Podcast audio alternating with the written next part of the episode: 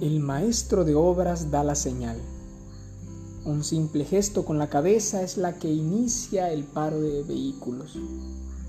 Los obreros, con sus pañuelos en la boca y nariz y con unos lentes cubriéndose los ojos, fingen protegerse de las tormentas de polvo levantadas por la maquinaria pesada al derrumbar un cerro, mover montañas, rellenar barrancos, en fin, todo lo que puede hacer la fe y el dinero.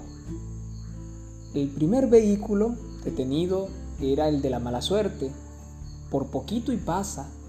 Si solo hubiera acelerado un poquito más, no tendría que esperar una o dos horas encerrado con el aire acondicionado, viendo cómo la ingeniería obraba milagros. El progreso necesita sacrificios y esperar una o dos horas tal vez lo valgan.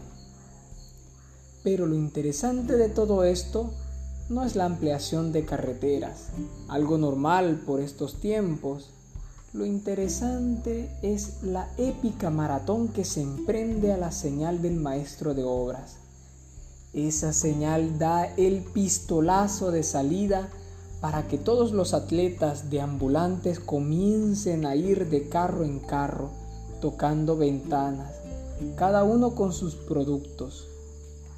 Manías, mango, jocotes, aguas, cervezas, todo bien barato, llevado hasta la puerta del vehículo. Berta, preparada para la batalla, lleva bien equipada su canasta con mangos y jocotes, su toalla en la cabeza y su delantal con sencillo.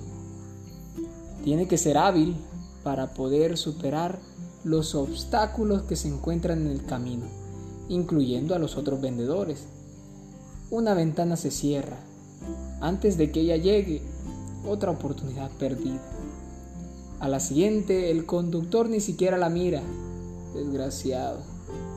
La siguiente se abre. Oportunidad, pero tacaño.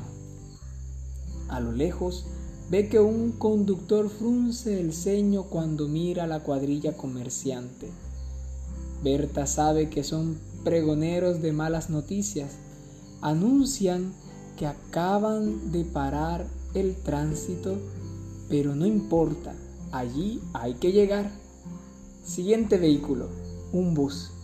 Buenas oportunidades si logra ser la primera. Ve a su competidora más cercana, doña Chela, esa pobre señora con la hija mayor embarazada. Lástima. Pero Berta no se deja ablandar por eso. Sabe que Josecito necesita sus zapatos. Así que vamos.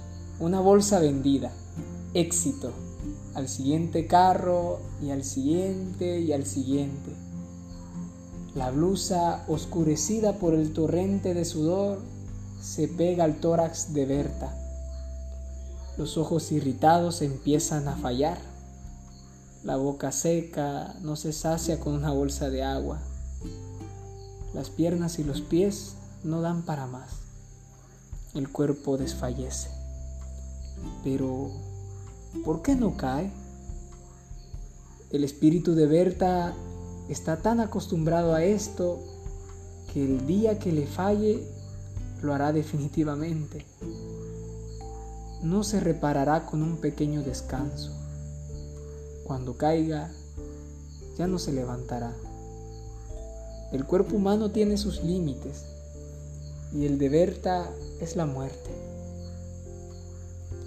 El duro sol del mediodía ilumina el polvo que se va asentando. El maestro de obras da la misma señal que antes y los obreros abren el paso los conductores encienden sus vehículos, se alegran de que al fin pueden pasar y se alejan dejando a su paso el espeso humo de la combustión. La maratón ha terminado. Por ahora, los vendedores se detienen y ven cómo avanzan los clientes.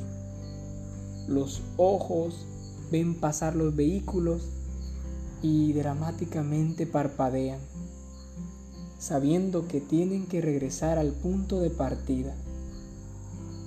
Berta sigue a sus colegas, regresa atraída por la esperanza.